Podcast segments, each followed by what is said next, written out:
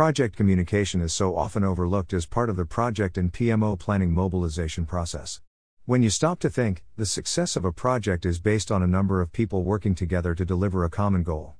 In order for them to be effective, it is critical that they communicate.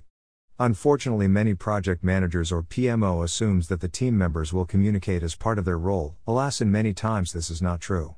It is also very important to communicate outside of the team, especially to key stakeholders. Proactive communication can help stop a stakeholder feeling nervous that can result in reporting fire drills hitting the project.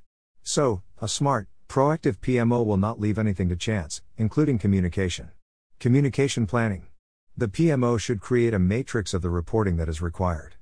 A good input to this will be the list of names identified as part of the stakeholder analysis. If this does not exist, work out all of the internal and external stakeholders, think about what type of updates they require, i.e., progress report, work out the frequency of the updates, weekly, monthly, etc., what will be the medium, email, verbal, report, spreadsheet, etc. When you have built a view of all of the different types of updates required and frequency, you can populate a simple matrix using a document or spreadsheet. This will then give you your plan for communication. Make sure that this is distributed to all team members. Likewise, communicate to stakeholders so that they know what to expect and when. The communication plan should not just be limited to status reporting, it should also include any key events such as town halls, WebEx, one to one meetings, etc. The reason so many projects do not perform is due to lack of communication. Establishing a solid, well thought out communication plan will help. It also will promote confidence to your stakeholders as they will not be left wondering if everything is running to plan. This can be dangerous to the project and PMO.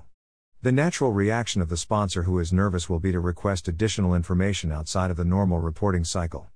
This will divert the project team away from delivery activity, which in turn may delay the project further, leading to even more concern on progress.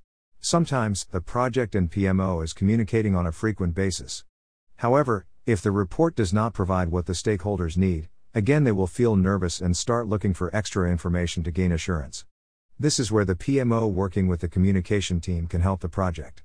By working to mentor and improve the quality of communication, such as making sure the report is written clearly, avoiding project speak, acronyms, etc., and detailing outcomes, this will help the stakeholders to feel more confident. This means that the regular report should be sufficient, avoiding the burden of extra work to support additional reporting requests.